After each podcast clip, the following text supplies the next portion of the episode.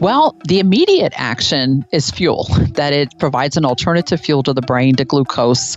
Um, and the brain instantaneously can switch from using glucose to ketones. The apparatus is there. They've, they've looked as early as the 12 week fetus you know the enzymes everything is in place to be able to use ketones um, and it's still there in people with alzheimer's and i think the immediate response we saw with steve was prob- probably related to fuel Welcome to the HVMN podcast, your resource for evidence based nutritional strategies, cognitive performance, and fitness science. Thank you for joining us this week. Fat is fuel. That's a common saying within the keto community. This podcast episode focuses on how the statement applies to the brain. You may know that, in fact, fat cannot be directly used by the brain, but if fat is converted into ketones, then it makes excellent brain fuel. This is important because as we age and in some diseases, the brain can no longer use glucose effectively. So, could ketones be useful as an alternative source of fuel? That is the genesis of Dr. Mary Newport's story. Dr. Newport's husband, Steve, battled with Alzheimer's disease until 2016, the time of his passing. During Steve's battle, his condition responded dramatically upon the consumption of exogenous ketones, particularly from coconut oil and ketone esters. Dr. Newport often described the response as seeing the light come back on in his eyes. Jeff and Dr. Newport discussed the proposed mechanism of action behind her husband's treatment with exogenous ketones, what to look for in coconut oil and MCT oils, and what the root cause of Alzheimer's really might be.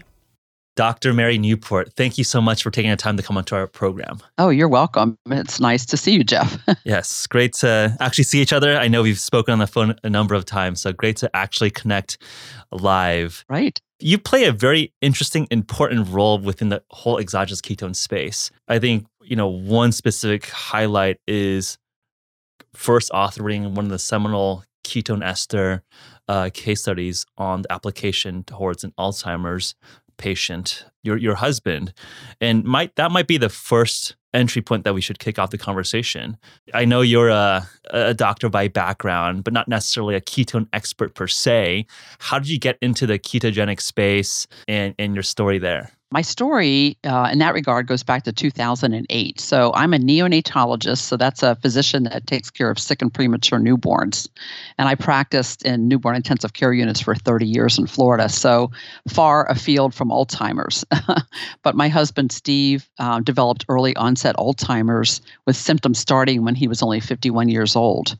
And it, you know, it just continued to snowball um, and we got to 2008, so seven years later, and he um, was really on a downward spiral. And we were pretty desperate, and there were very few clinical trials available, and he wasn't qualifying.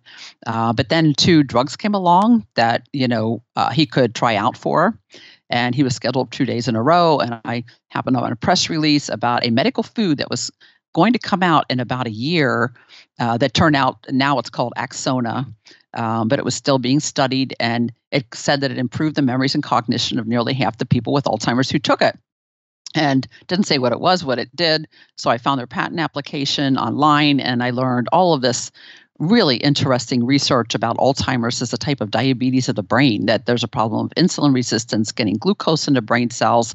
And if you could provide ketones as an alternative fuel to the brain that that could potentially improve people with Alzheimer's disease. So I was fascinated, and I knew what MCT oil was. Uh, this product was MCT oil, medium chain triglyceride oil, because I had used it in the newborn intensive care unit in the late 70s, early 80s. Hmm. We used to add it to the feedings of our tiniest preemies, and uh, then they started adding it directly to the infant formulas, and they still do today. Um, medium chain triglycerides are in human breast milk. Babies go into ketosis when they're uh, born if they're strictly breastfed. Um, and ketones help build the brain. They become building blocks of the brain for the newborn, um, of the lipids and cholesterol in the brain, and also provide fuel.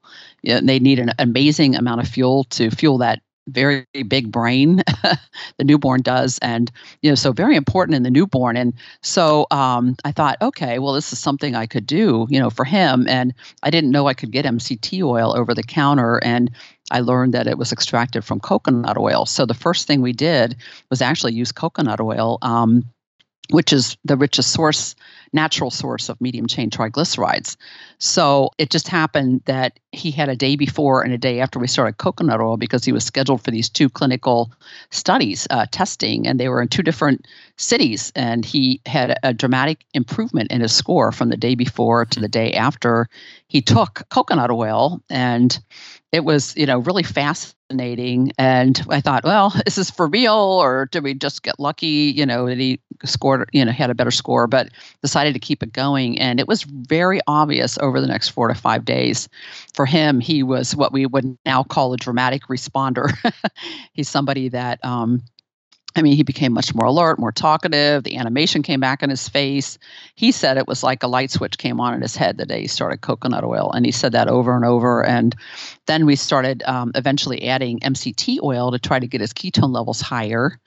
And I was reluctant to give up coconut oil because um, it has many health benefits acid and it kills bacteria viruses other mm-hmm. things that could possibly contribute to Alzheimer's. I just didn't know, and I didn't want to take a chance of stopping that. So I started mixing it. And he actually improved quite substantially over the first year. He improved so much that he was able to work as a volunteer in the hospital uh, where I worked uh, in the supply warehouse. He helped deliver supplies. He would put stickers on supplies, and then um, he leveled off. You know, for another year after that, and so we're at the two-year mark. And he did get into a clinical trial. He was on the placebo for the first 12 mm. to 14 months. So he had a whole bunch of testing. I mean, he improved quite a bit on, on cognitive testing, on functional testing uh, during that year. Um, and then he did level off. And then we think he was actually on the medication. It was a crossover study. And he was probably on it for five to seven months. And he started declining after about two years and just some new things that we were seeing. And he was having side effects that, you know, from what we learned later was that he was actually on the medication. And I actually took him out of the study because they were very significant side mm. effects. And then it turned out that drug accelerated worsening of Alzheimer's. yeah, we That's found terrible. out a few months later. Terrible. So this is the point where the ketone ester comes in.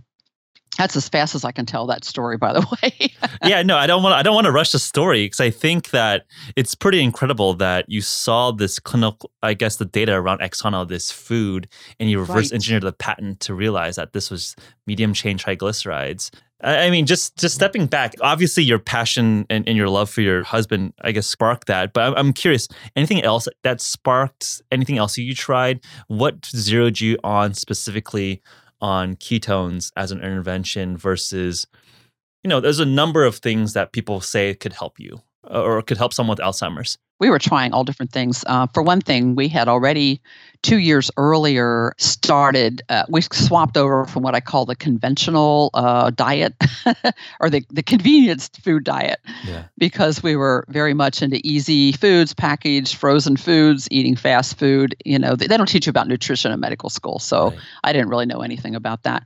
And that, I read a study about Alzheimer's and that the people who ate the most Mediterranean like diet lived four years longer on average than people that ate the least Mediterranean like diet. And then I thought, wow, nutrition could have something to do with this, you know.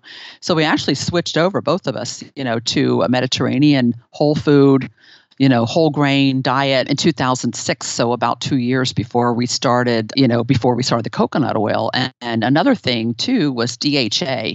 There was mm. about to be a study of grams a day, very important omega 3 fat for the brain. And um, I thought, you know, why would we be in a clinical trial when we can get this over the counter and risk that he would get placebo for an essential amino, a- I mean, essential fatty acid? So um, I put him on 900 milligrams a day. So he was probably for about two years we were doing all of that. And i was keeping my eyes open.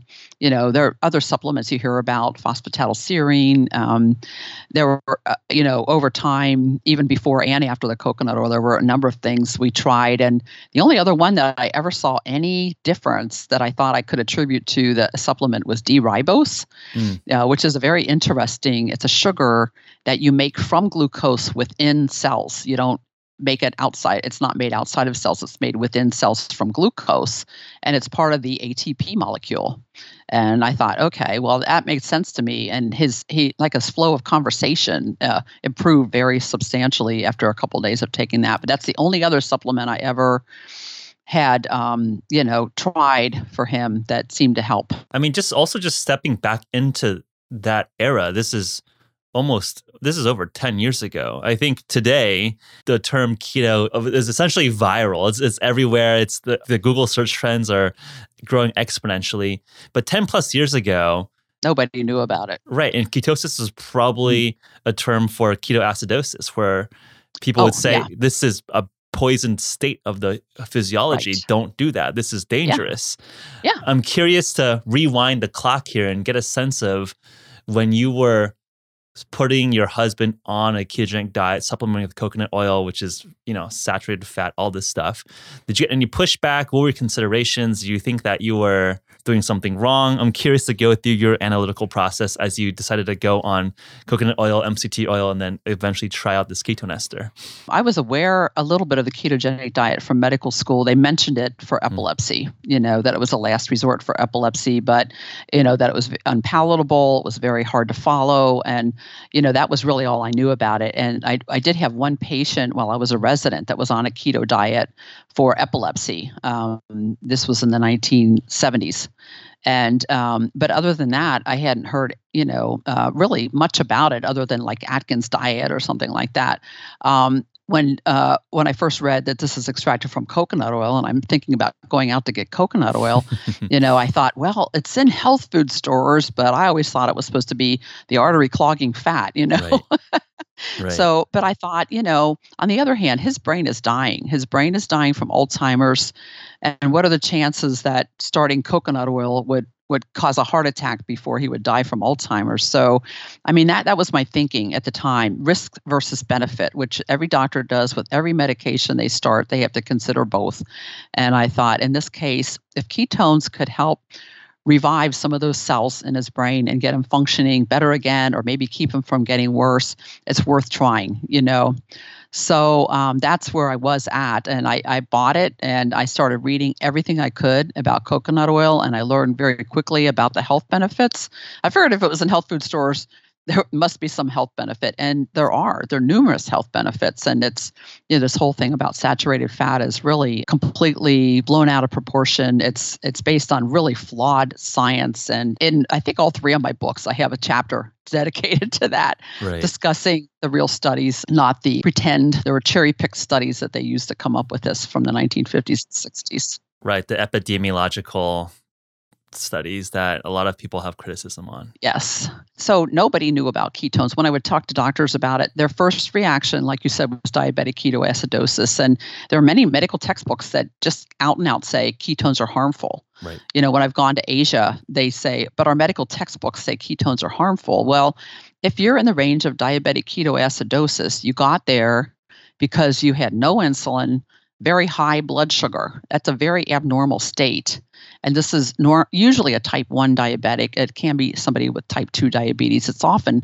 when they become diabetic and they don't know it yet that this happens. Mm-hmm. Um, it can happen in other situations, but very abnormal. And the ketone levels become uh, many times higher than what you could possibly get from coconut oil or MCT oil. You know, we're talking 0.5 millimoles versus 10, 15, 20, 25 millimoles. I right. mean, vastly higher levels. So, you know, fat's breaking down very quickly. The body's unable to buffer it, you know, and levels are that high. But your body can buffer, you know, a normal nutritional ketosis, you right. know, uh, in the physiologic range. Yeah, and I would say my analogy for why ketones are there is that it's sort of like the ambulance for your energy. Because mm-hmm. in a type 1 diabetic, there's no insulin production, the right. body cannot use sugar for energy. So therefore, the body is forced to use fat and produce ketones for energy because there's no insulin to backstop the ketone production, then ketone rates escalate. But really, the purpose of ketones in that system is the ambulance. It's trying to repair and fuel the cells. And it just happens to be that there's no sort of kickback loop.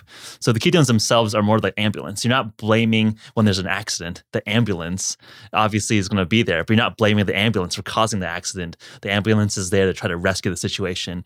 And I think in early science where people didn't understand the physiology, the ambulance there, the ketones there, I think we're blamed for uh, for not the full understanding of what's actually going on there. I agree with you on that. And um, some di- type 1 diabetics are even using ketogenic diet to control their blood sugar, Yeah. which seems ironic, you know, because diabetics, you think uh, they're the ones that need to, to worry the most. But um, there's um, Dr. Uh, well, he's um, Andrew Koutnik. He's at University of South Florida. He's Yep. given presentations on this, and he's been able to amazingly control the fluctuations in his blood sugar and keep him really fairly close to the normal range with 75% insulin by going on a ketogenic diet. Mm. That's where it's interesting. Where typically, as you mentioned, type one diabetics are deathly scared of having high ketone levels, and it sounds Yes. Mm-hmm. counterintuitive that okay, we'll put someone on a ketogenic diet, but if you can manage it well, then that might be an interesting solution where you don't need to be just jamming insulin all the time anymore, which is an interesting trade-off. Right. Diabetes is a sugar problem. And if you don't eat sugar,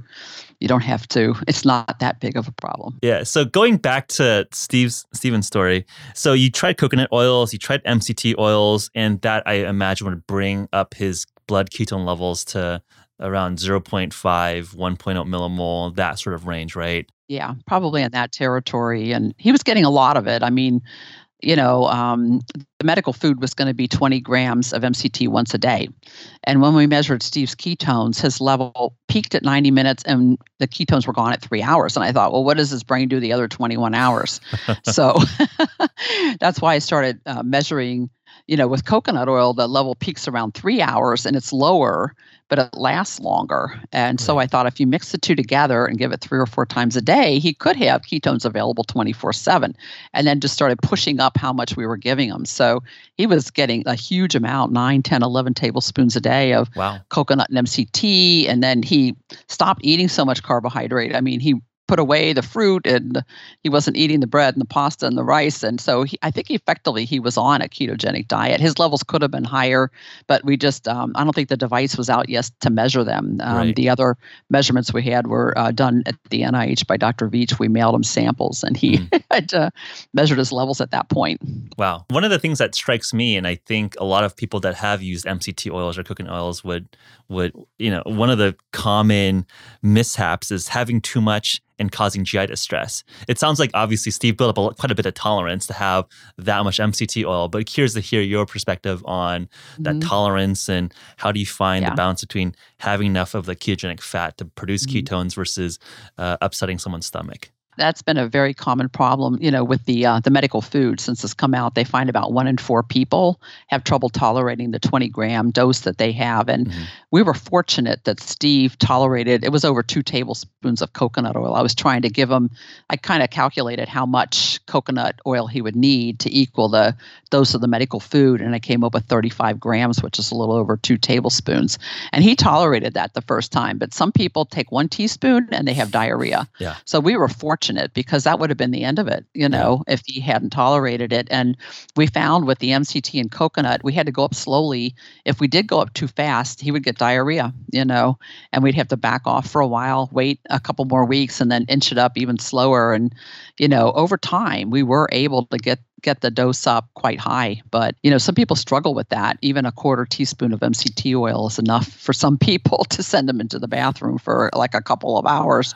It's Yeah. incredible. We've done a, a couple of pharmacokinetic studies of MCT oils in the office at HVMN, and a couple. I just remember a couple of our colleagues.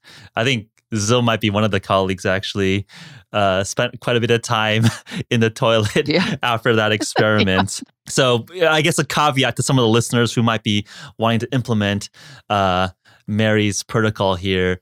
That, that might be a consideration. Start slow with a lower dose and then ramp up as you build tolerance and eat it with food. right eat with food and it's not Yeah. uncommon it's not that you're getting poison necessarily it's probably a sign of your stomach not being adapted to having such high fat con- content all at once but something that can be built up in terms of tolerance Yeah. so how did you come across uh, dr veech nih the ketone ester Eh, curious to get the story and how you came across the world of exogenous ketones so instead of having to eat ketogenic pre-fats to have to, to produce ketones Mm-hmm. endogenously. Uh, Mhm. what is the story in terms of finding that you could consume these ketones exogenously? Dr. Veech, when Steve improved with the coconut oil, probably within a few days, I called him. I found him on Wikipedia. For some reason, his phone number was right there, which was amazing. And he picked up the phone when I called. And um, I asked him, I said, um, Do you think it is possible for someone to, um, with Alzheimer's, to improve from just taking coconut oil? You know, and um, he was like, "Oh no, no." He said the levels would be much too low. You need much, much higher levels. And um, and then he mentioned that the inventor of the um, Axona product had talked to him like several years earlier and asked him the same question about MCT oil, and he told him, "No, it, it's not going to work. The levels aren't high enough." And but I already knew that it did work.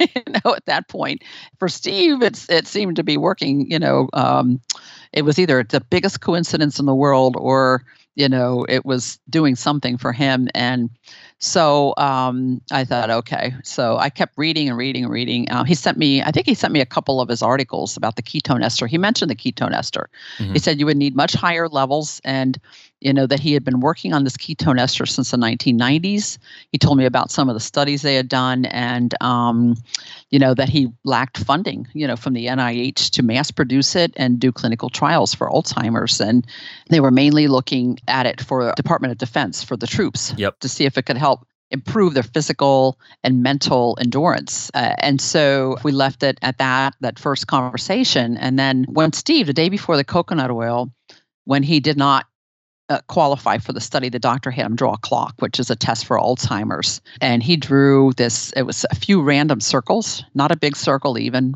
a few little random circles and a few numbers. And she said it's very disorganized. It looks like he's on the verge of severe Alzheimer's. And that was scary. That that really was my impetus to say we're going to pick up coconut oil and see if we can do something, you know, anything to help him. So two weeks later, he drew another clock, and this time full circle, all the numbers were there. It had numerous hands of the clock, like dozens of hands of the clock. And it was so much more organized. You know, it was messy, but it was just amazingly better. And I faxed the clocks. I ta- called Dr. Veech and I faxed the clocks to him. And then he called me back and he says, Well, this is unexpected. He said, Those were his words. This is unexpected. I really didn't think he didn't really think the levels could be high enough to help Right. somebody. So he was fascinated and he sent me more papers. And within the next 24 hours, I got calls from the uh, three, you know, of the researchers, physicians and researchers who were interested in ketones and they had written hypothesis papers about it. And this was Dr. Theodore Van Itallie, Dr. Sami Hashim, and Dr. George Cahill Jr., who had discovered Hmm. that during starvation, your brain is fueled off of ketones. Two thirds of the fuel supply to the brain is, is from ketones. So they all called me within 24 hours, and I didn't know who they were or how important they were, but it was to me, it was just amazing. I took notes, you know, when I talked to them, I was trying to learn everything I could. And How did they find your contact information? Was it Dr. Veech gave it to him. He gave Okay. him my phone number and told him to call me, and they all did. Yeah, George Cahill's seminal paper, Starvation of Man, is an interesting paper. I, I think just for the folks that are listening, one of the key results was starving theology students for 40 days. That was the second study. The first was a, a heavy, uh, an obese nurse. Right. she was our first volunteer, and she, Right. it was for 41 days. Yeah. yeah. Which I don't know if you could pass ethics approval to in the modern Right. day to starve someone for 40 plus days. But that was some of the interesting research to show that, yes, you could fuel the brain with ketones, and ketones would actually be the predominant fuel for the brain in that kind of starvation state, which is obviously all kind of the underpinning framework that, yes, uh, you can fuel the brain with ketones, and glucose or sugar is not a required substrate for brain function. so I, I stayed in touch and I still, you know, talk to Dr. Veech um, once or twice a month on average, I would say now. And, you know, so then my big thing was I got to, I have to get this message out. There are 35 million people in the world dealing with Alzheimer's and not to mention also Parkinson's and uh, ALS and MS and, you know, diabetes, you know, all of these people could potentially benefit from this ketone ester that Dr. Veech had, and maybe in be, you know before that, you know, in the meantime, use coconut and MCT oil. So I wrote an article that I started writing to politicians and media people. Really got no response. I was trying to tell them, you know, about Steve's case study, but this is about a medical food that's going to come out in a year, but it's available on the shelf. It's coconut and MCT, but there's this ketone ester that Dr. Veech is working on. He de- he needs funding for it, so that's this needs to get studied urgently right. you know and i uh, alzheimer's association you know i even i went to their conference. I was i had uh, written up a case study. It's available on my website from 2008 little case report about steve that i was going to present and try to get the researchers interested there. And studying ketones. There were 5000 people from all over the world attending this conference. And mm-hmm. first the alzheimer's association approved me to have a table and then they didn't they pulled the approval about three days before the conference. And so I met, you know, I went to Chicago anyway. I attended the conference. I snuck as many to people as I could of the um, the article, but they were not going to stop you from spreading the it's message. crazy. And I had chats with them at various times, you know, this is just a food, you know, the MCT and coconut, and there's this ketone ester. Why aren't you funding this? And they said, well, uh, why aren't you telling people about it? It's just a food. And they're like, well, it needs uh, clinical trials, you know, before we can tell people about it. I said, but you're the guys that fund the clinical trials. Why don't you do a clinical trial? And they just weren't doing it. But um, I think they had gotten proposals, you know, probably from Dr. Veech and, mm-hmm. you know, to um, try it, but they just hadn't done it. So that was very frustrating and you know i ended up doing a grassroots approach then. Yeah so i, I presume at the time the uh, this was late uh 2000s early 2000 Eight. so 2008 yeah this is still 2008 yeah two months after steve. So the amyloid tau plaque thesis was oh predominant. was predominant and as you fast forward now into 2019 all these uh, neurological programs attacking that pathway have failed. And a lot of the big drug companies have pulled out of the neurological programs because the targets for pla- uh, amyloid, plaque, tau have, have, have not worked. So, so I guess this is in the heyday of when this was, I guess, a relatively new hypothesis. This is where all the funding was going to. This is where all the academics were focused on. Yes. Okay. And you should have seen the size of their exhibits at that conference. um, Axona actually had an exhibit there, and I went to them and I would say, "So what is what is in your product?" And they would say, "Oh, it's a powder." And I'm like, "No, I mean, what is the active?" You know, and it was like pulling teeth to to for them to say it was MCT oil. Right. You know, which was interesting. And I thought, you know, if they're not going to tell doctors and researchers what's in their product, nobody's going to understand it, much right. less use it. You know, so I just felt like they were going to have a tough time, um, and they, I think they did. they might still be struggling out there uh, with it, but I, you know, Dr. Veech and I were just constantly talking at that point. And one of the things we decided to do was to go visit my representative. Steve and I visited her locally, you know, uh, our representative from Congress mm-hmm. to talk about this needed urgent attention, you know, for funding, you know. And so he and I and Dr. George Cahill, we went together to Congress and visited um, my representative, Ginny Brown Waite, at the time. We were standing in the hall outside of where they had just voted on something. It was, I mean, one of the most amazing days of my life. And, you know, it didn't get anywhere. You know, she was very interested. She actually had somebody in her office that started doing that approach. Um, a friend of um, one of the people that worked in her office who started talking again after not talking for almost a year. Wow. It was incredible. And so then, you know, I said to Dr. Veech, do you think I should write a book about this? Maybe if I write a book, I can get awareness out about ketones, about the ketone ester, maybe that will get funding. And he said yes. And it took me about 16 months to to write it. You know, I'm working full time. I'm taking care of my husband with Alzheimer's. I would get up really early in the morning and spend two or three hours writing before he woke up and before I had to go to work. I had there were so many papers. I mean, it was surprising really at the time how much ketone research had taken place but there was a lot of other you know uh, stuff i had to research you know like if i would get a, an article from dr veech I would read, get the articles and read the articles, you know, related to that that were important. And, you know, the middle, uh, my first book was called Alzheimer's Disease What If There Was a Cure? The Story of Ketones. Mm-hmm. Uh, it took forever to get published. It took about a year and a half after I wrote it to actually come out, which was very frustrating. But it was long. it was 500 pages, I think. Wow. I just wanted to really get it right too. And it actually did pretty well. It did pretty well. And the 700 Club, which uh, they invited us to do you know a story so they came to our house they filmed it it was a little five minute story about ketones they talked to dr veech and they had an amazing little thing about how ketones work you know, little video showing how ketones are taken up in the brain, and that went viral. That you know, uh, they said they had five million views that year of wow. um, you know, pretty quickly, most of them, you know, after they aired that on their show. So that got the message out, and people are still using it. Um, so people that sell the ketone salts constantly use that video to right. to uh, the people that haven't heard of uh, ketone salts and what they can do. So you know, really, I was just obsessed with being a messenger, and you know, writing about it was part of that. I probably had part of the book written by the time Steve started the ketone ester. And mm-hmm. it was a secret. It was a secret at that point. It was Dr. Veech, you know, considered a pilot study of one person.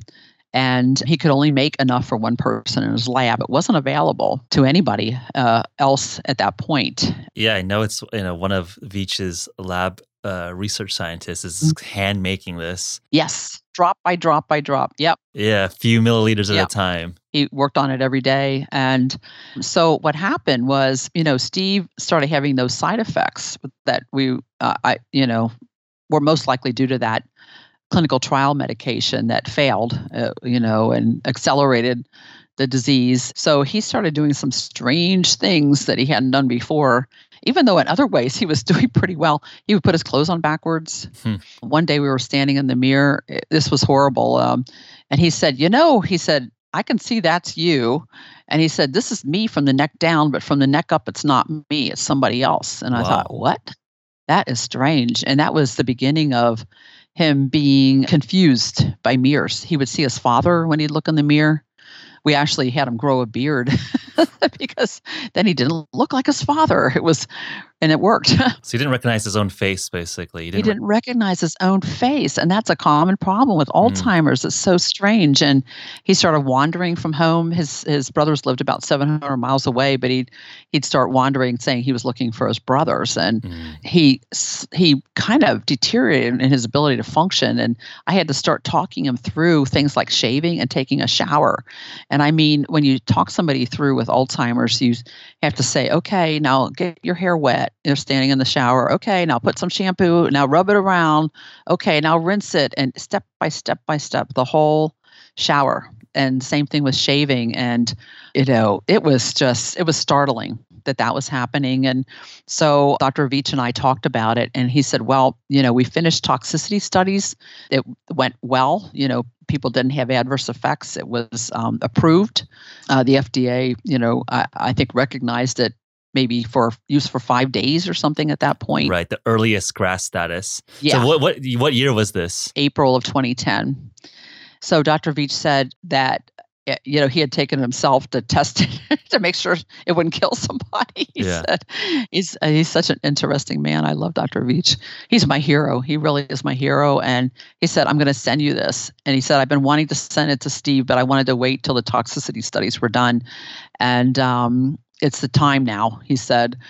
You, you can't imagine how amazing that was to us to be the first people, you know, somebody with Alzheimer's to get to try this ketone ester. Yeah. I've been writing about it. I've been telling every people. I've been trying to get funding for studies, and and here we were, you know, the first people to get to try it, and it was just incredible. And you know, so it arrived on our doorstep, you know, in a ocean spray cranberry bottle, sealed up that Todd King had put it in, and yeah. um, that's how we always got it.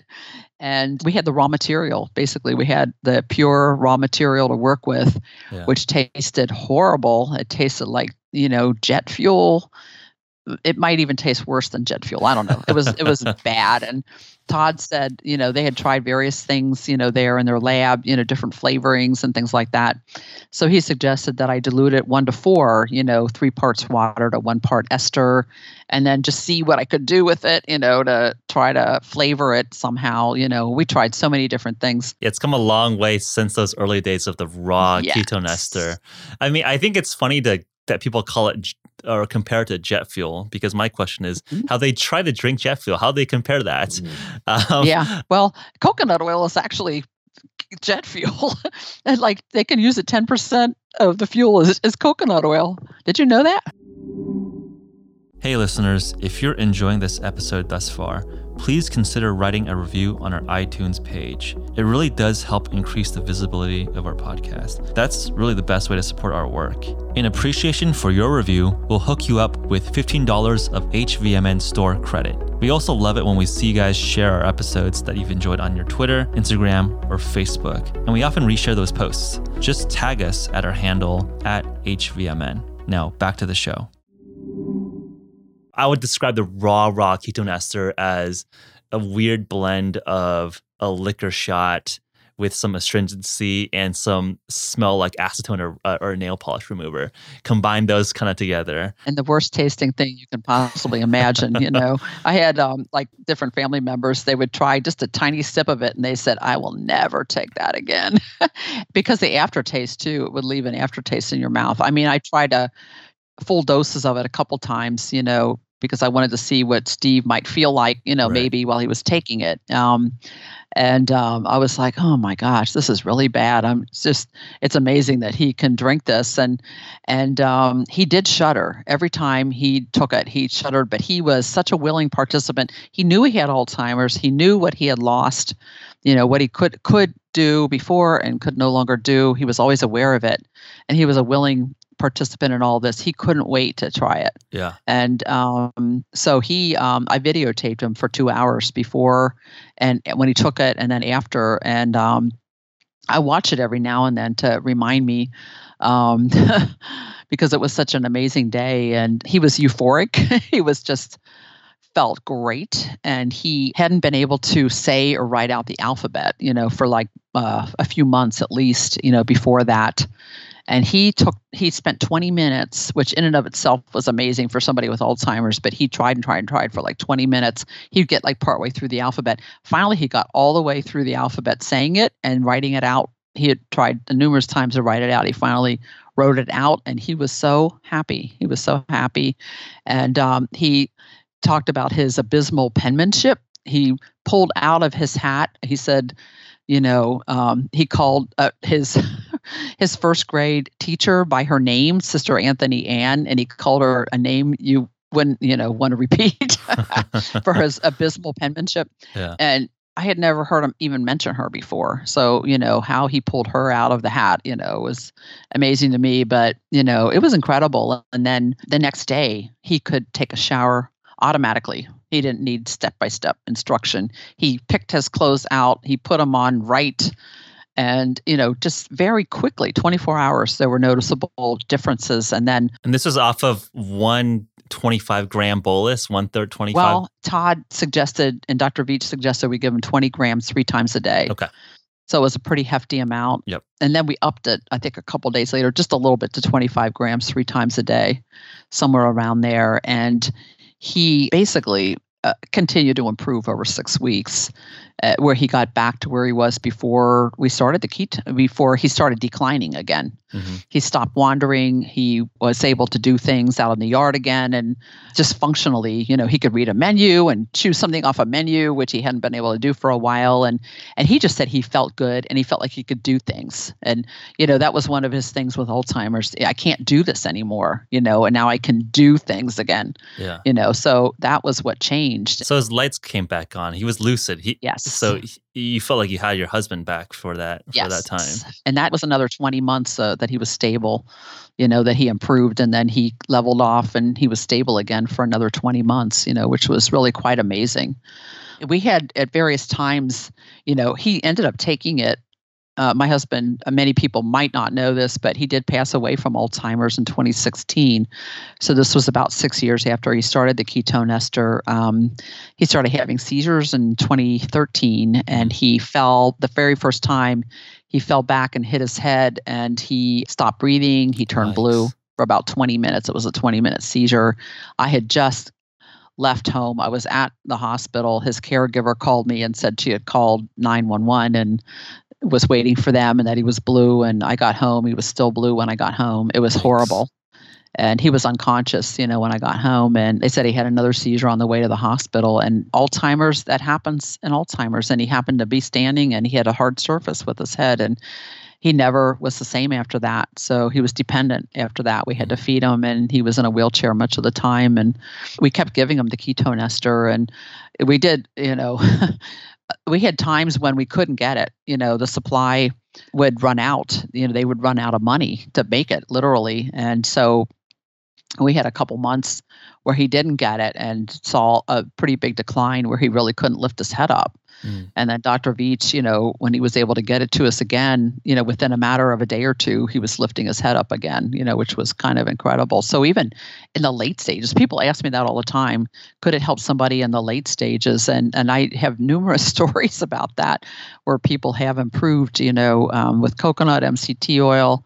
And now with these exogenous, you know, ketones, people that weren't talking that are talking, and um, you know, smiling again, making eye contact, things like that. Um, so it, it's really dramatic, you know, what this could potentially do um, for people with Alzheimer's. It's an incredible story. And I think we've seen some of our customers send in videos. And I think, uh, obviously, very, very late stage, this is. It's not a magical liquid that will bring someone from very, very late stage Alzheimer's back to normal. Right.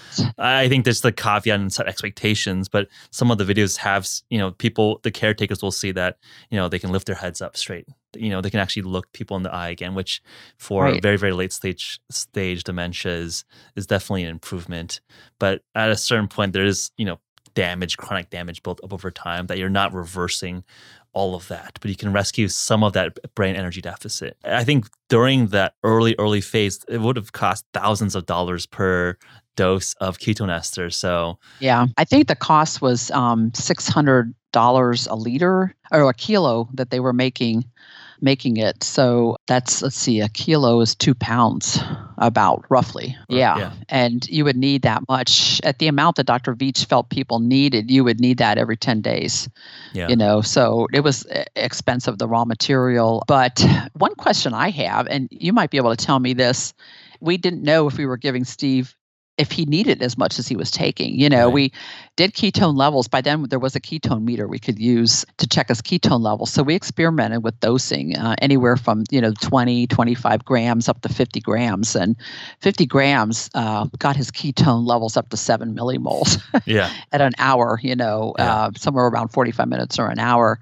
And uh, so we ended up settling on usually 25 grams a dose. And, you know, after his seizures, Dr. Veech said, let's push it. And we actually had him up to, um, I think, 150 grams a day for a little while to Mhm. see if it would make a difference, you know. Um, and he did, he did, I mean, he did get to the point where he was up walking about again, you know, just most of the time he had to be on a wheelchair. He just needed a lot more help after that. yeah. He did improve, you know, after that um, seizure. But I hear of people today who are taking five or 10 grams even once a day that are reporting improvements and you know and their memory may be functioning somewhat better so i Yeah. just wonder what you've heard about that So I think in terms of dosing, there's the body weight component. Obviously, the Mhm. bigger mass someone has, the more ketone ester is needed to elevate the blood levels to a substantial portion of your brain energy Mhm. deficit is potentially recovered in a brain with some sort of glucose uptake dysfunction. Mhm. So we've seen folks report in with around five or 10 grams of ketone ester, getting their blood ketone Mhm. levels to around one, one and a half millimole ketone yeah that's what i've heard too hmm which is consistent to your experience with MCT oils and coconut oil, if you've seen benefit from having a mild elevation of ketone levels to 0.5 or 1.0, then a micro dose, if you will, of ketone ester could get you that equivalent level. So I think this is where it's sort of cutting edge research where we're working with folks like Stephen Cunnane up in, in, in, Canada looking at, well, what is exactly the level of dose that you need? Is it more of a millimole? You know, what is the minimum millimole of ketones uh, in the blood that would enable the brain to use a substantial portion of the brain to use ketones as a fuel? I mean, I think that's where science is yet to be done, but we're excited to be to contribute to part of that. Yeah, I think he's going to do a stepwise study. You know, start maybe at 10 grams, you know, two or three times a day, and increase from there. I've gotten a chat with him a bit about that. But the amazing thing to me is the Alzheimer's Association didn't want to have anything to do with this idea in 2008. And then um, about two years ago, they actually came around to funding a study of MCT oil with Dr. Yeah. Yeah. for uh, mild cognitive impairment to yeah. see if it could prevent advancement to Alzheimer's. And that study's uh, they're halfway through and it's about to be published. And yeah. the results actually look good, you know, with uh, about 30 grams a day, which is two tablespoons of MCT oil. And they felt that probably 45 grams would be even better. But now the Alzheimer's Association is going to fund the study of a ketone ester, the ketone ester, which, uh, you know, here we are, let's see, 11 years after I tried to get attention for this, but they're going to fund a study. And he has an opportunity, you know, like you say, he can start people on a lower dose. And I do think, you know, they may be able to determine you know, uh, maybe per kilo, you know, how much, at what dose will a person achieve the max, the minimum benefits and the maximum benefit, yeah. you know, above which more ketone won't help, you know, yep. possibly. So I think it's just going to be an amazing study. I'm sure it'll take a year and a half, two years. He seems to do a, a great job of recruiting people quickly yep. uh, to his studies. He gets the studies done, you know, um, quite well, and just keeps at it. And with, what he learns from it is just incredible. They're going to do cognitive testing, and they do ketone and glucose PET scans. Yep. You know, they can see how much ketone is taken up by the brain, uh, which is amazing. Yeah, he's one of the first folks that really has a method down. Yeah. Is it vindicating for you to see the academic world turn around to what you proposed and realized yeah. 10 plus years ago? I mean, it, it, must feel it must feel like rewarding. Walk me through how the feeling and, and, and what, were, what were some of the title shifts that made this change happen? Well, Cunnane's work, I think, you know, it's proof of concept. When you can show you take MCT oil and it does increase ketone uptake in the brain. Mm-hmm. And his other landmark study, you know, I feel is when he was able to show that ketone uptake is normal in the Alzheimer brain.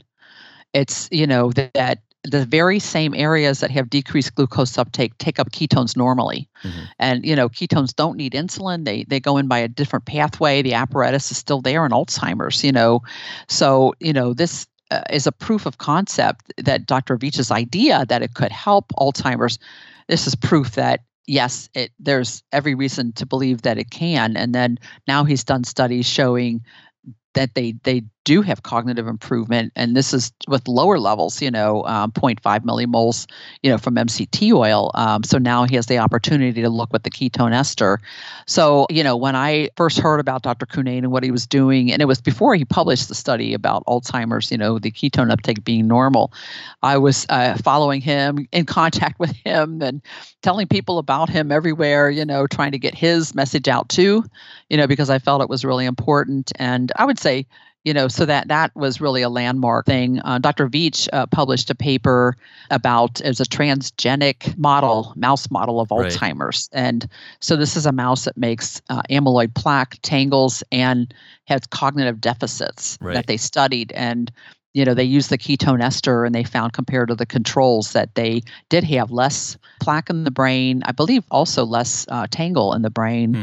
and they had uh, less anxiety and they did have some cognitive benefit from it in the mouse study right. you know i would also call out your, your, your the paper you wrote and you co-authored with richard veech oh, uh, that yeah. i think was very exciting for me as a reader and a follower of, of, the space because this is a human, right? Like you can say yeah, we are yeah. not mice. Right. This was the first person. Yeah. There's a lot of mouse studies that have shown potential for a, num- a number of diseases don't that Yeah. don't pan out in humans. So I was excited to see that actual very very strong results from your work. Right. And I got to do part, you know, part one and part two, the medium chain triglyceride response and then the ketone ester response, how it really brought him back around again to be able to get higher levels of ketones. I thought that was, you know, an important part of that. And yeah, for me to have my name as first author on a paper with Dr. Veech and and uh, Dr. Van Itallie, oh my gosh, that was just so amazing. Um, uh, you know,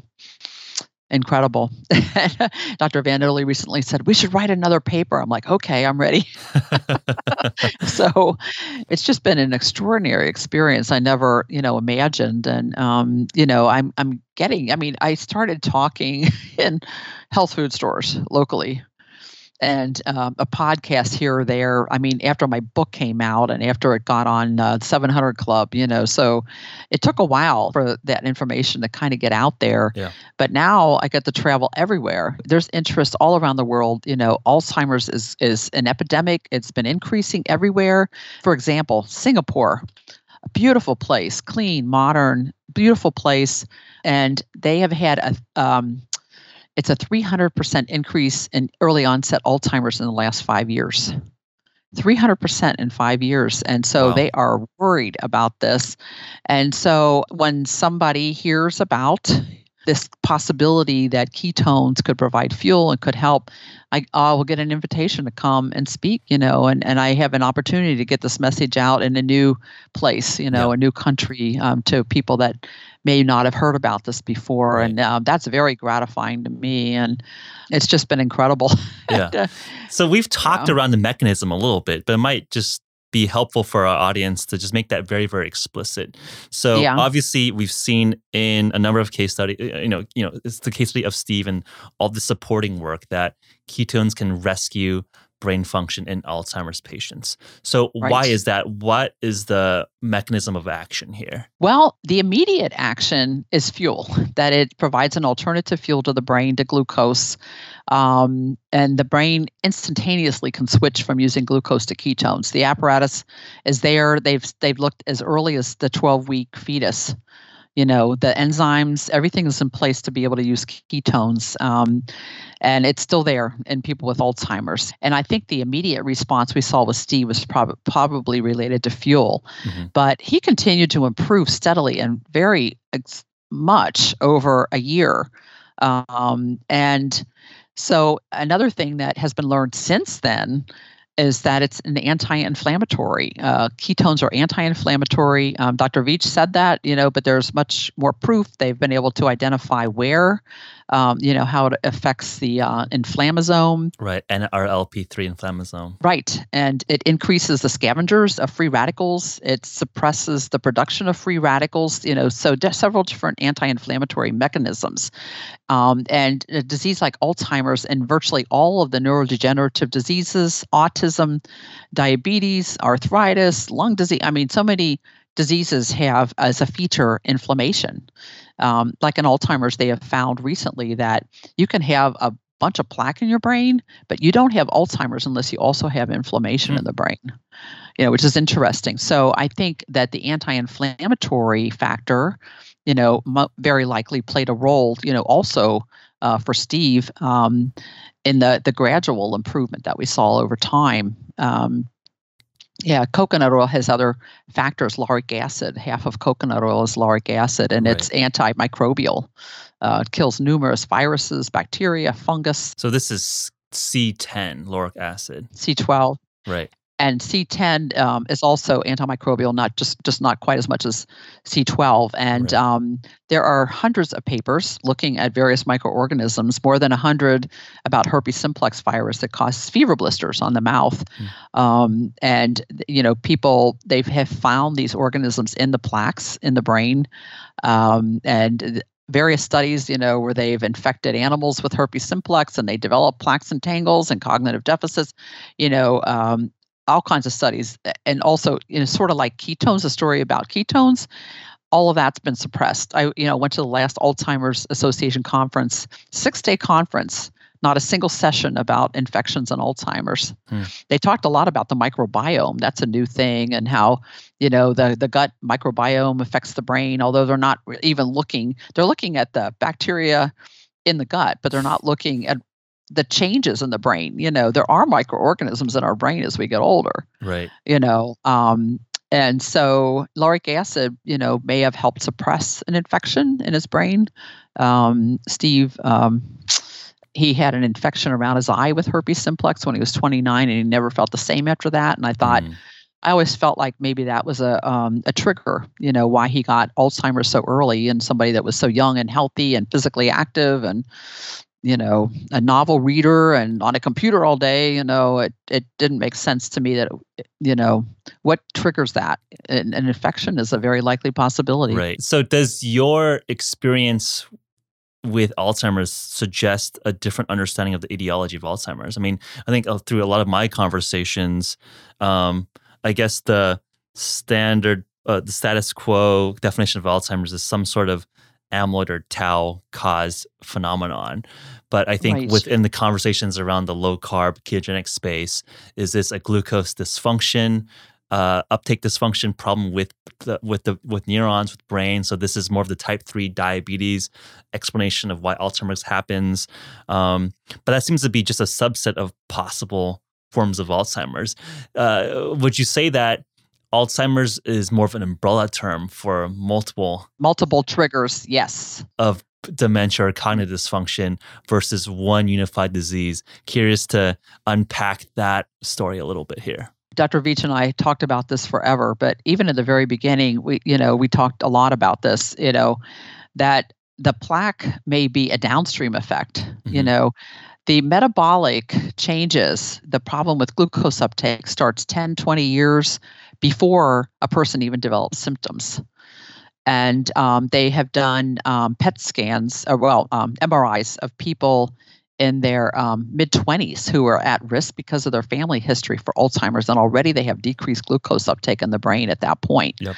So it's a very early phenomenon, these metabolic changes. And um, you know the plaque seems to come later. It comes much later. You know that now they can do amyloid scans to look for plaque and they can do tau scans to look for tau. They don't see alzheimer's even with a large amount of plaque in the brain until tau appears and then it goes very quickly after that. Uh, tau is um, it's a protein that it's the structure inside the axons and dendrites that connect neurons it's like the skeleton of the neurons. And this tau protein uh, seems to be attacked in Alzheimer's, and it wads up in, inside of the the uh, the nucleus of the neuron. You don't have Alzheimer's until the tau appears. They've learned this probably in the last two or three years, mm. and you know the inflammation is another important component. So when they look at these amyloid plaques, I mean, people have talked for years about heavy metals possibly causing it, you know, like mercury, lead, cadmium, uh, aluminum. You may have heard of that. And then infections. And when they analyze these plaques, they have these bacteria, viruses, they have heavy metals in it. They have things like calcium carbonate, you know, which is in like Tums, you know, calcium supplements that, that so many people take. Um, and they have also learned that amyloid plaque is an antimicrobial substance. Hmm. It seems to be secreted in response to a microorganism in the brain, and they have found heavy metals in these plaques. So it seems like it's part of the primitive immune system. So it seems like there's some trigger that the plaque is responding to you know, and not the other way around. I'm glad that you brought that up. I think that's again potentially. I think this is early. I, I don't want to over speculate here, but similar to how ketones were demonized early, is amyloid more of an ambulance situation where it is right. a response at the scene of the crime. Right. Yeah. It's a response to some of these infection. And that's why all these drugs, these failed drugs that have been trying to target amyloid have failed. Yeah. They've removed it. They remove amyloid from the brain. The one Steve took yeah. um, was an oral medication that was supposed to help um, prevent further accumulation of plaque and possibly dissolve it. Right. And they've had um, they, there was just another antibody um, trial. It was a vaccine that they could see that it removed all the plaque from the brain and there was no cognitive improvement whatsoever. Yeah. By removing the plaque. So um, it appears that, and, and now all the big companies, Pfizer, uh, I think Merck and Lilly, have all gotten out of the Alzheimer drug business. They've spent millions and millions of dollars, Billions. you know, going towards this dead end, Yeah. and they're they're now out of the business. So um, they they're giving up, you know, basically, and so they need to look another way. And you know, um, the last few years, the Alzheimer's Association has started to stress prevention. Yep. You know, um, they've been trying to fix it after the fact by attacking plaque and getting rid of plaque. Um, it hasn't worked, and so what they need to do really is um, prevention and. You know, so that's where the ketogenic strategies come in. Yep. You know, um, if you can keep those neurons functioning by providing fuel that the neurons are there. I mean like like dr Cunnane, one of the big questions was you know when you, when you look at a, an mri of somebody that has uh, alzheimer's and a pet scan of somebody there's these big areas of you know where there appears to be no brain tissue. There's like atrophy or shrinkage of the brain and also these areas of poor glucose uptake. And they thought the areas of of poor glucose uptake were there because the neurons were dead, that the, they simply just weren't there to take up the glucose anymore. But he said, you know, the fact that the neurons can take up ketones, they are there. They're like cars that are parked that don't have fuel. They Yeah. just need fuel in the tank and then, you know, they can function. And no doubt, you know, some of them, you know, many of them have died, you know, but we have trillions of neurons, you know, so we have a big backup system in our brain. And, you know, it is possible even to grow more neurons. You know, doctors used to think that you, you got what you got when you were a child and, and that those you kept those same neurons forever. And now they're learning that it is possible to grow new neurons like in the hippocampus, you know, where memory start. You know, it's just uh, you know, very intriguing that the neurons really are there. They're just the brain has shrunk. Yeah. So if we follow the direction that, okay, there's some sort of glucose uptake dysfunction, do we have an understanding whether this is an insulin resistance of neurons or is it happening Mm. within the cell? For example, pyruvate dehydrogenase is somehow being inhibited.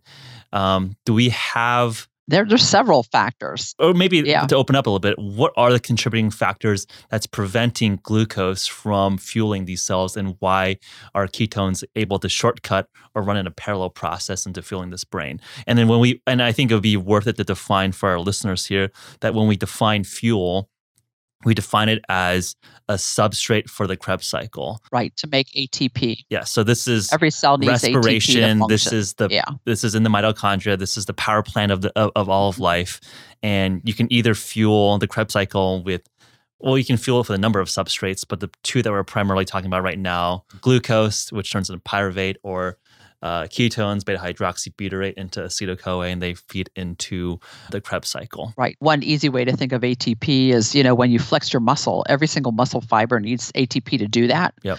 And to relax it again, every single muscle fiber needs more ATP. So you're constantly needing to make ATP for virtually every cell in your body. Yep. And so there's this Krebs cycle that is a biochemical pathway that results in production of ATP, but it has to be fueled. So it's fueled by um, glucose, ketones, fatty acids can fuel it, but they don't cross very well into the brain. Yep. So they're not a good source of fuel for the brain. So you know, basically, for the brain, it's you know the the main sources would be glucose or ketones. The other thing, so so several things happen in Alzheimer's that they've been able to document. One is insulin deficiency and insulin resistance in the brain. Another is the insulin receptors. You know, there's one group that has been able to show that the insulin receptors, which should be on the surface of the cell, aren't. Hmm. They're like there's some kind of amorphous substance that seems to be trapping or preventing the insulin receptors from getting to the surface of the cell, which is really interesting. So that could explain some of this problem with insulin resistance that the insulin recept- receptors aren't where they're supposed to be, you know, in the cell. Pyruvate dehydrogenase deficiency. So, you know, this is one of the enzymes involved in breaking down glucose so that it can enter this, the Krebs cycle. Um, that's deficient. And then uh, there are these GLUT uh, transporters, glucose transporters called GLUT1 and GLUT3 that are deficient in the Alzheimer brain. And GLUT1 helps get glucose into the brain, help cross the blood-brain barrier, and GLUT3 um, helps get glucose into neurons. So those are deficient, Hmm. you know. So to me, it's like there's a conspiracy of getting glucose into the brain, you know. But ketones don't need any of that. to get into the Krebs cycle to um, produce ATP. Right. The transporters are completely different. Instead of uh, glucose mm-hmm. transporters, they go through what's called a monocarboxylate transporter, which is mm-hmm. completely separate from glucose uptake. Right. So, do we have any speculation on what is causing uh, downregulation of GLUT transporters, PDH, pyruvate dehydrogenase, insulin mm-hmm. receptors are, are downregulated. And, and I think that's an interesting uh, observation in the broader context of increased rates of metabolic syndrome, diabetes, all of these things.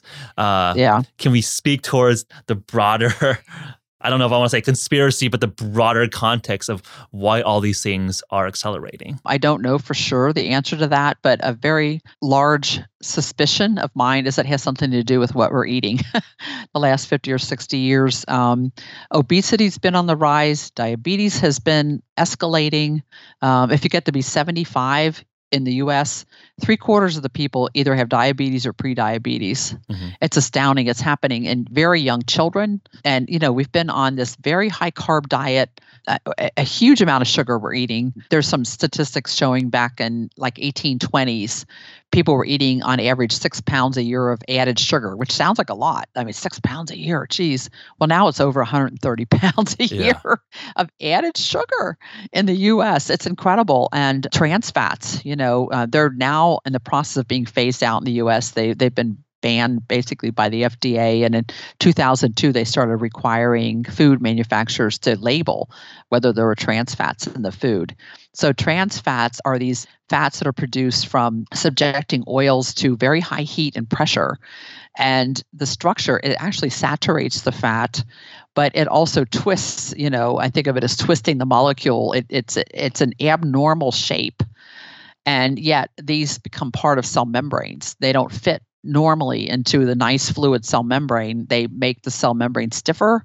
They shorten the life of the cells, you know, so trans fats you know, have been out there. Most of us alive today, we're eating a whole lot of trans fat. You know, most of our life, if we were eating out, right. eating at fast food places, margarine, ever all that stuff, margarine, yeah. Crisco. I mean, Crisco was used constantly. You know, I have a, a lipid researcher friend at University of Maryland, and she said they used to measure, you know, in like a medium serving of McDonald's fries before 2002, 35 grams of trans fats. Whoa massive amount of trans fat you know and these are not normal fats they're you know so i think that could have played a role i think you know it could be you know the sugar you know i wonder what feeds microorganisms you know why you know why do people get infections in their brain is this a fuel we know it's a fuel for candida that's one of the the culprits that uh, has been looked at i need to research more you know the different microorganisms and what fuels they use you know um, the inflammation in the brain you know sugar, just really high, chronic high levels of sugar, produces what are called advanced glycation end products. Mm-hmm. And they're sticky substances. This happens when sugar combines with either fat or protein and diabetics are very prone to getting damaged to many different tissues uh, from having chronically high levels of glucose. Um, so the inflammation in the brain as well, you know, can be attributed to that. And I think it could be a setup, you know, for infection. You know, if you have inflammation in any tissue, you know, uh, there's a good chance, uh, you know, a reasonable chance that a microorganism will find that and try to grow on it, you know, produce an infection. So I, I do think, you know, uh, the biggest culprits are probably sugar, um, very possibly trans fat, and you know just getting away from eating a natural whole food, um, which our ancestors ate. they they didn't have all these convenience foods that we have today. So many chemicals in our foods.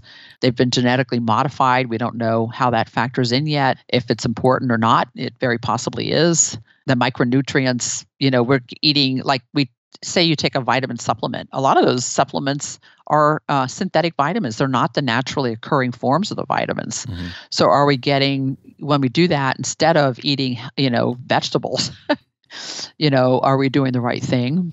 There's, um, you know, white flour. It's it's really pure sugar. You know, almost pure sugar, and they've had to fortify it with um, B vitamins the, the vitamin that they're using is called thiamine mononitrate, and it's not a naturally occurring form of thiamine. You know, um, uh, the nitrate part of it, it doesn't it's partly fat soluble, which B vitamins usually aren't. So it could be stored in fat, it could be accumulated in fat. And when you think about the diet of the average American, probably almost every meal and snack, they have white flour.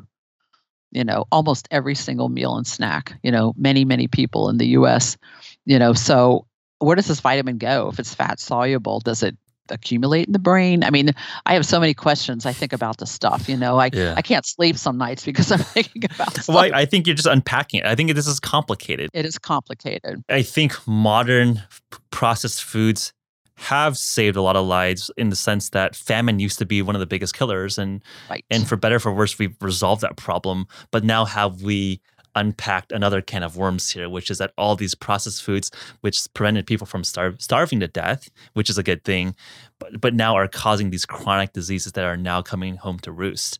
And I think that's where I think folks like yourself, folks like ourselves, folks in the broader community are trying to change the paradigm now, and where like I don't think we blame processed foods for taking us from um, starvation, famine prone species in society. Being able to feed everybody. Which i think yeah. which is good but that's just step one. Now that everyone is fed the problem is being overly fed and fed with non-optimal nutrition that is causing these chronic diseases.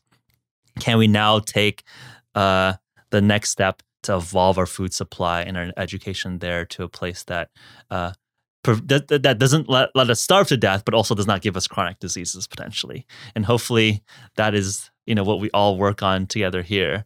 Um, so you've written the first book, which kicked off this you know this this interest into ketogenic diets, ketones into Alzheimer's. I know you just recently published the complete book of ketones, which is over our shoulders. Right. Yeah, I've had a chance to uh, read through some of the key areas there, and I think is one of the most comprehensive historical overviews on the history of the space here. And I think that uh, a lot of this knowledge is, is, hidden in different podcasts or conversations like this.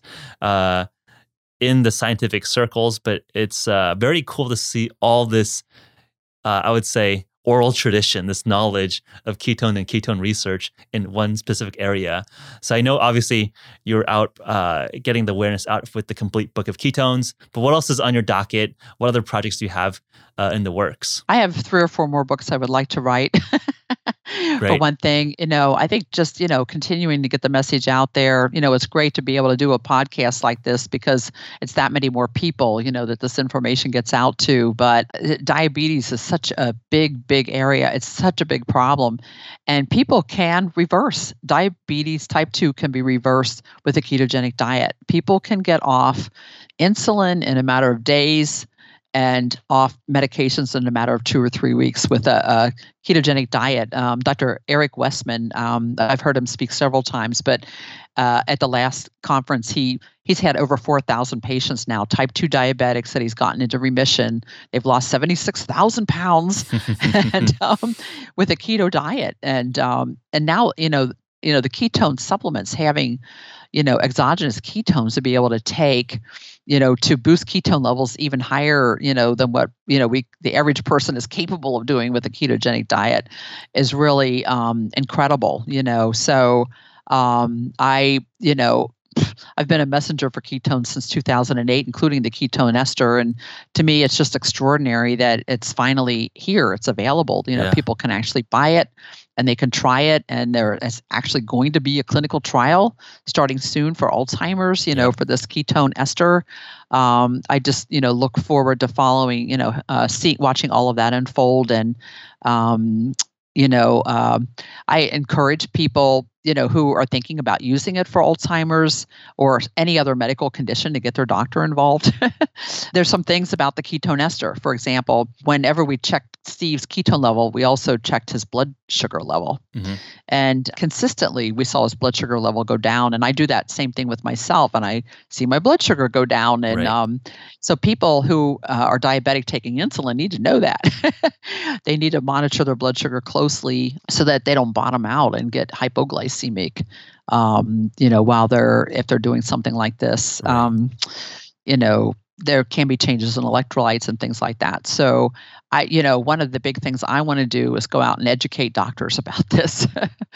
um, doctors still, I'd say 98% 8% of them still don't know a thing about this. You know, they don't know about um, much about ketogenic diet. You know, like I said, even today, they're not really taught much about nutrition in school, much less about the ketogenic diet and right. its benefits. Hopefully, that will happen soon.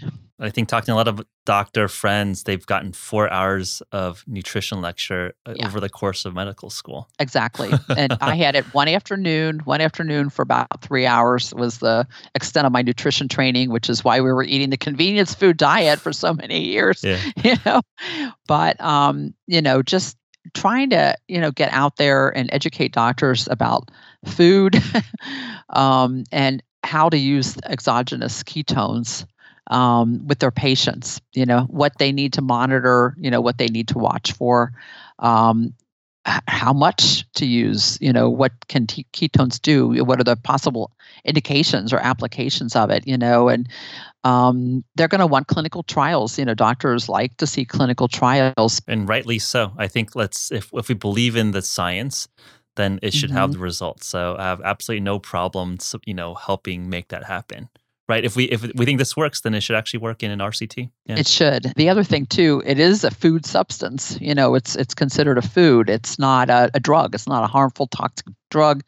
Beta hydroxybutyrate, the ketone that's used in, um, you know, uh, the ketone esters is R beta hydroxybutyrate. It's the naturally occurring form of beta hydroxybutyrate that we mm-hmm. make from our own fat. So it's a natural substance. It's not a synthetic chemical that's um, produced in a lab um, and then you know uh, uh has numerous uh, potential adverse effects because it's synthetic and it's you know not a normal substance that we right. would have.